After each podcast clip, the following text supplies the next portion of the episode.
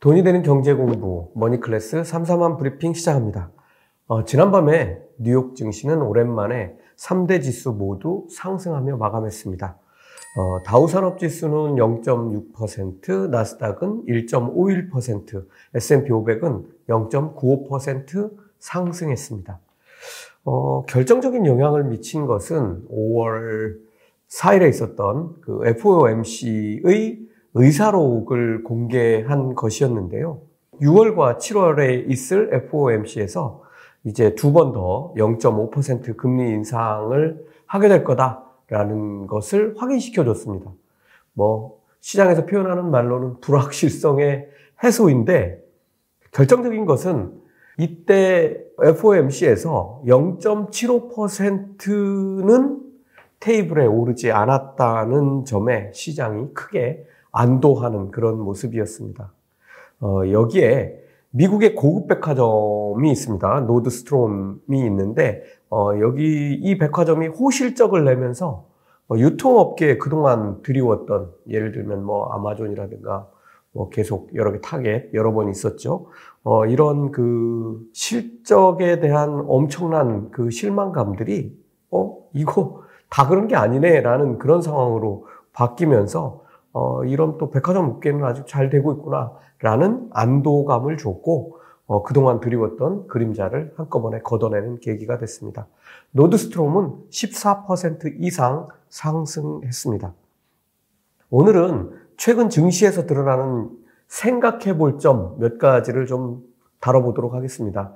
어, 뭐 최근에 제가 계속 말씀드리고 있는 부분들이긴 한데 어, 이게 왜 이런지를 정확하게 이해하면 시장이 움직이는 방향을 이해하는 데 도움이 될 것 같습니다. 자, 그 첫 번째는 FOMC와 의사로 공개. 이게 왜 이렇게 갈팡질팡하는 해석이 이루어지고 있는지를 제가 좀 설명을 드리고요. 두 번째는 최근에 주의해서 보시라고 한 지표, 어, 미국 채권 10년물 금리가 시장에 미치는 영향을 좀 다시 살펴보고요. 마지막은 오늘 장 마감 후에 실적을 발표한 엔비디아와 스노우플레이크 제가 어제 말씀드렸었죠. 어, 이게 이제 좀 좋지 않은 어, 실적은 좋았으나 2분기 전망치가 별로 좋지 않은 어, 이런 상황이 돼서 주가가 많이 빠졌는데 어, 이 둘이 시장에 미치게 될 영향, 그 다음에 마지막으로는 중국의 베이징 봉쇄가 어떤 영향을 미치게 될지 생각해 보도록 하겠습니다. 첫 번째는 5월 FOMC와 FOMC 의사록이 시장에 미친 영향을 다시 한번 뒤돌아보는 그런 게 필요하다고 생각합니다. 왜 그러냐면 이 하나를 놓고 너무 지금 왔다 갔다 하고 있거든요. 자, 한번 생각해 볼게요. 지난 4일 FOMC 결과가 나오자마자 어떠했는지 이해되시죠? 내용은 간단했습니다. 0.5% 금리를 인상한다. 그리고 앞으로 또 0.5% 어, 정도 두어 번 더 인상하게 될 것 같다. 테이블에 오를 것이다. 이런 내용이었죠. 나스닥을 기준으로 보면 발표가 나오자마자 뭐 3.2% 상승하면서 어, 뭐 시장이 환호를 했는데요. 근데 그 다음날 곰곰이 생각해 보니까 아니 0.25도 아니고 0.5%를 한 번에 올려놓고 또 다음 달, 그 다음 달에도 또 0.5%씩 올린다는 거야? 이제 이런 생각에 이제 시장이 갑자기 이거 뭔가 심각한데? 이제 이렇게 받아들이게 된 거고요. 금리를 이런 정도로 계속 올린다는 건 지금 인플레이션이 엄청난 거고 이거 큰일 났네. 이제 이렇게 시장이 반응하면서 그 다음날 5% 폭락하게 됩니다.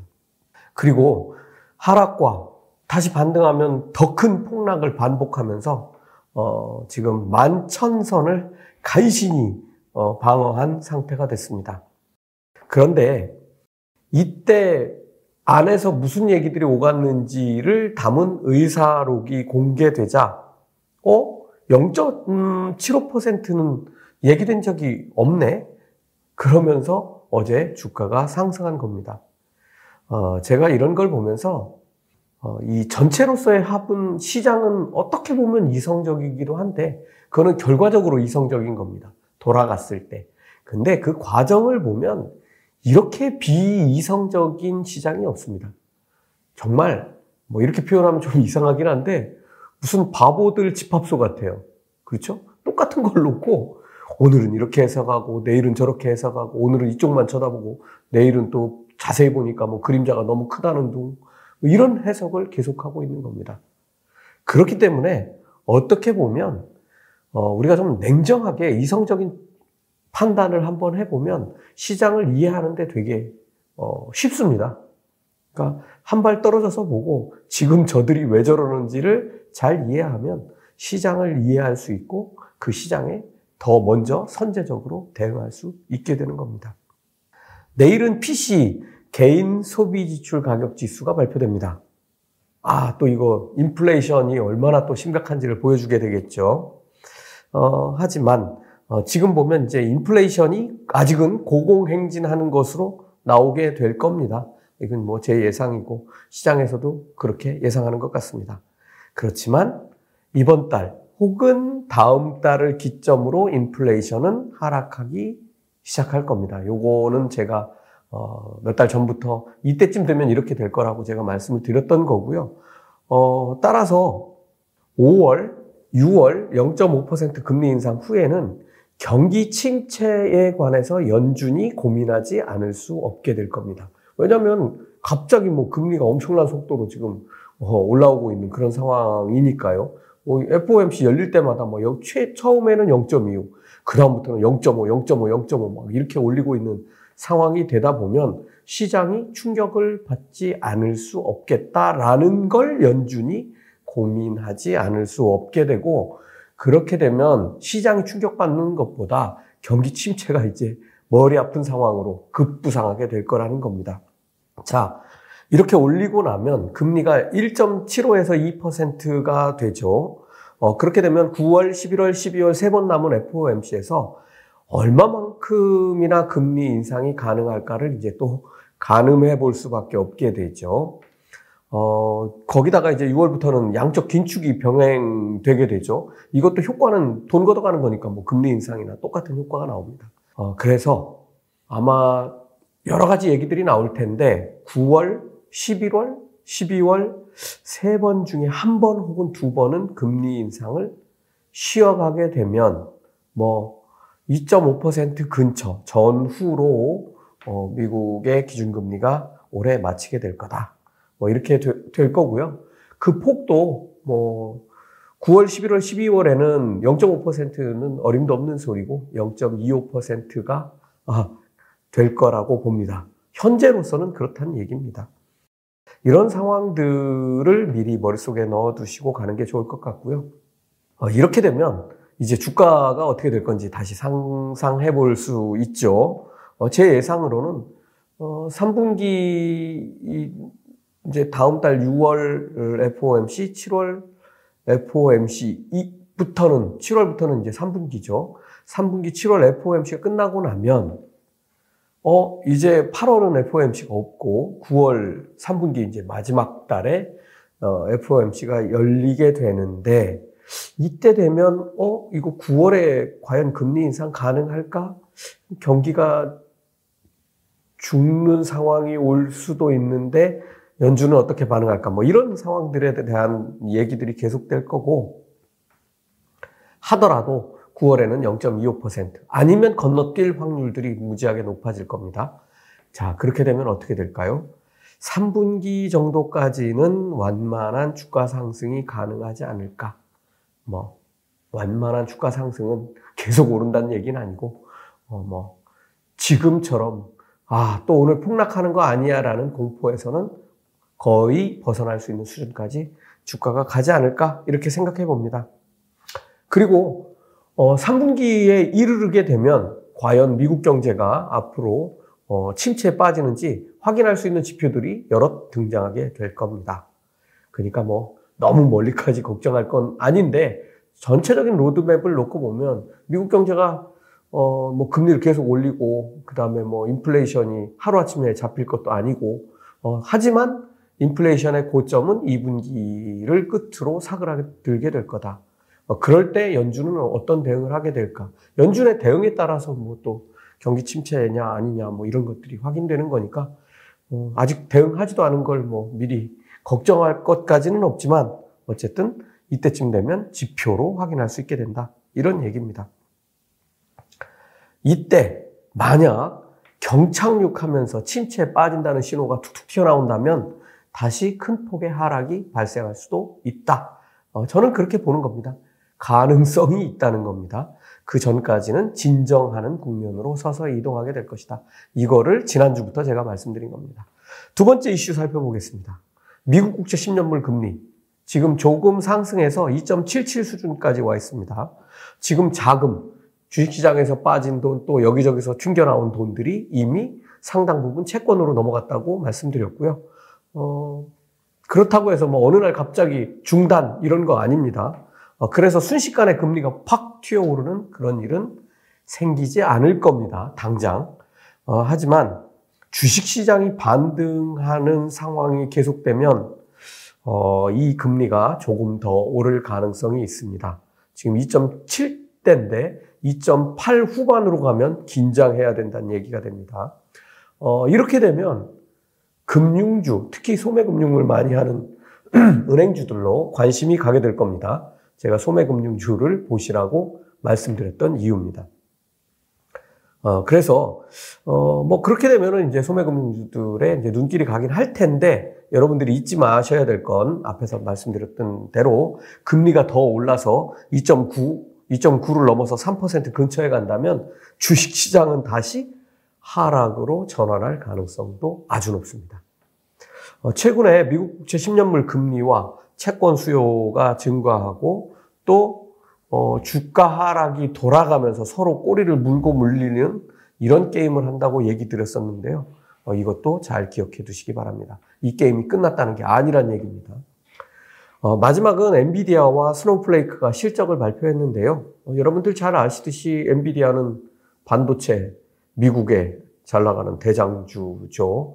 근데 엔비디아가 요새 고전을 했는데요.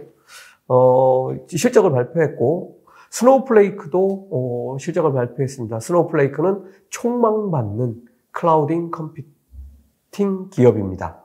어, 둘다 어, 실적을 보니까 매출에 있어서 엄청난 증가가 전년 대비해서 이루어졌고 어, 전년 같은 분기죠. 어, 이익도 정말 양호하게 난 것 같습니다.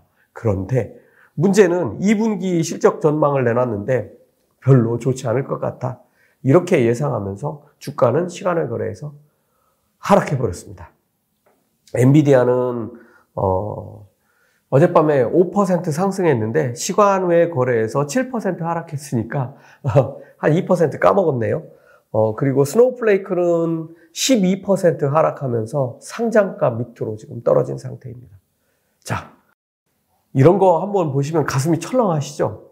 근데, 어, 뭐, 이게 오늘 밤 시장에 어떤 영향을 줄까? 아, 이거 또 큰일 났네. 이렇게 생각하시겠지만, 어, 저는 대단히 큰 영향을 줄 것 같진 않습니다. 어, 엔비디아는 이미 많이 하락도 했고 어제 상승분보다 조금 하락한 뭐 2% 정도 더 하락한 수준에 그치고 있고 스노우플레이크는 2분기에 폭풍 성장을 하지 못할 뿐이고 1분기에 성장한 만큼은 유지 한다. 그러니까 뭐 매출이나 수익 수준은 1분기 수준을 유지하게 될 거다라는 게 어, 있습니다. 그렇게 보면 아마 전 분기 전년도 같은 분기, 2분기죠. 대비해서는 뭐 괜찮은 수준이 될 거라고 봅니다. 자, 내일 하나 더 중요한 지수가 나온다고 했습니다. 개인 소비 지출 가격 지수가 나오게 되는데 높게 나올 거라고 제가 말씀드렸습니다. 이것 또한 시장의 영향은 제한적일 거라고 봅니다. 참 희한하죠? 어떻게 이런 해석, 해석이 가능할까? 이건 뭐 이유는 간단합니다. 5월 FOMC의 결과를 놓고 하루는 폭등하고 그 다음날 폭락하고 의사록 공개되니까 좋다고 주가가 올라가고 어, 시장이 이렇게 왔다 갔다 하기 때문에 어, 사람들의 마음을 읽어내면 뭐 그 다음 상황을 이해할 수 있게 되는 거죠. 그러니까 제가 지금 드리고 있는 말씀은 5월 FOMC 결과 발표, 그 다음날 의사록 공개, 이런 걸 두고 왔다 갔다 하면서 뭐 폭등하고 폭락하고 상승하고 하락하는 것과 똑같은 해석입니다. 지금은 인플레이션을 당연하게 받아들이고 고점은 언제일까? 지금 이쯤이면 다 오지 않았을까? 아마 이번에도 높게 나올 거야. 사람들은 지금 그런 생각을 하고 있다는 걸 읽어보면 문제가 크게 생기지 않을 거라는 걸 예측할 수 있게 되죠. 다만 그 폭이 엄청나게 빗나가면 또 뻥 터지는 겁니다. 하지만 뭐 제가 볼 때는 그 폭이 엄청나게 빗나가진 않을 거로 봅니다.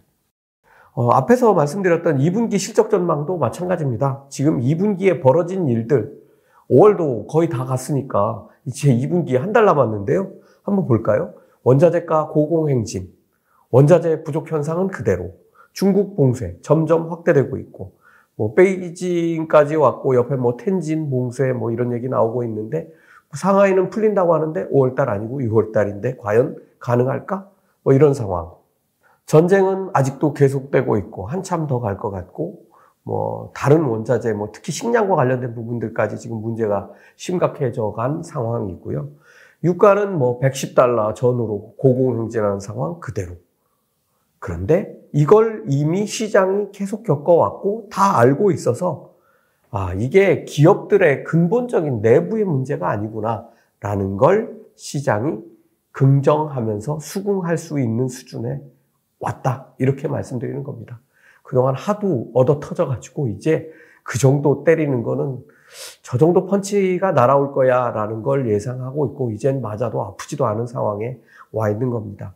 조심스럽긴 하지만 시장이 오늘 내일 발표될 지표에 폭락하는 일은 없을 것 같습니다. 제가 볼 때. 자, 새로운 문제라면 계속 지적했던 대로 중국 봉쇄가 앞으로도 좀 문제가 될 것 같습니다. 지금 상하이는 봉쇄를 6월부터 해제한다고 했지만 확진자가 거의 50명 수준으로 계속 나오고 있습니다. 어, 베이징은 점점 봉쇄를 강화하는 상황이고 어, 40명 수준으로 확진자가 나오고 있고 텐진과 허난성도 점점 숫자가 늘어나고 있습니다. 어, 이런 영향들 때문에 애플은 지금 부품을 이제 신제품에 대한 부품을 조달돼야 되고 새로운 제품에 맞는 부품을 개발해서 뭐 설계하고 양산하고 하는 걸 해야 될 텐데 이 신제품 개발에도 차질이 예상되는 그런 상황입니다. 그래서 애플은 인도나 베트남에서의 생산을 확대하는 걸 추진하고 있습니다. 에어비앤비는 6년 만에 중국에서 철수하기로 결정했습니다. 어, 그런데 중국 정부 내에서도 지금 시진핑의 권력에 약간 이상기류가 보이는 것 같고 시진핑 주변에 있는 사람들도 서서히 어떻게 사라져가고 있는 지금 그런 상황입니다. 어, 그 다음에 또 철수하는 외국 기업에 비상이 걸린 상태입니다. 그렇죠. 이거 이렇게 되면 중국 내부에 큰 문제가 될 테니까요. 그런데 정작 만약 중국 권력의 변화가 온다면 앞으로의 중국 코로나 대응에도 변화가 올 것 같습니다. 중국 권력과 코로나 대응을 엮어서 예의주시해야 될 타이밍이 됐습니다. 지난주부터 말씀드렸던 주식시장의 변화가 서서히 시작된 것 같습니다. 아직 어떤 것도 확신할 수는 없습니다.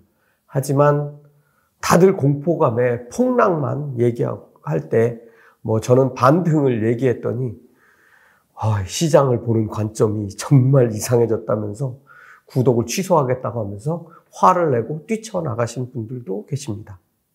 뭐 상관없습니다. 안녕히 가셔야죠. 뭐 이런 건 뭐 본인의 결정이고 어, 시장은 뭐 제가 어떻게 말한다고 되는 것도 아니고 시장 참여자 모두가 결정하는 겁니다. 그렇죠? 어, 그래서 저는 시장론자라고 얘기하는 겁니다. 아직은 어디로 갈지 모르는 시장이지만 현재로서는 모두의 예상을 깨고 온기가 조금 도는 상황으로 조금 바뀌었습니다. 조금 더 큰 반등이 올지는 더 두고 봐야 합니다. 하지만 전반적으로는 상반기 내내 계속되었던 하락장에 전환점이 오는 것이 아닌가라는 느낌이 조금 생겼습니다. 아직은 보수적인 접근을 해야 된다는 얘기입니다. 상승하더라도 지금은 하락 국면에서의 반등이라는 점도 생각해 둬야 됩니다. 하지만 온통 비관론으로 시장을 보면 투자는 언제 하죠? 어, 이럴 때에도 돈을 벌 방법도 생각해 봐야 됩니다. 머니클래스 마칩니다.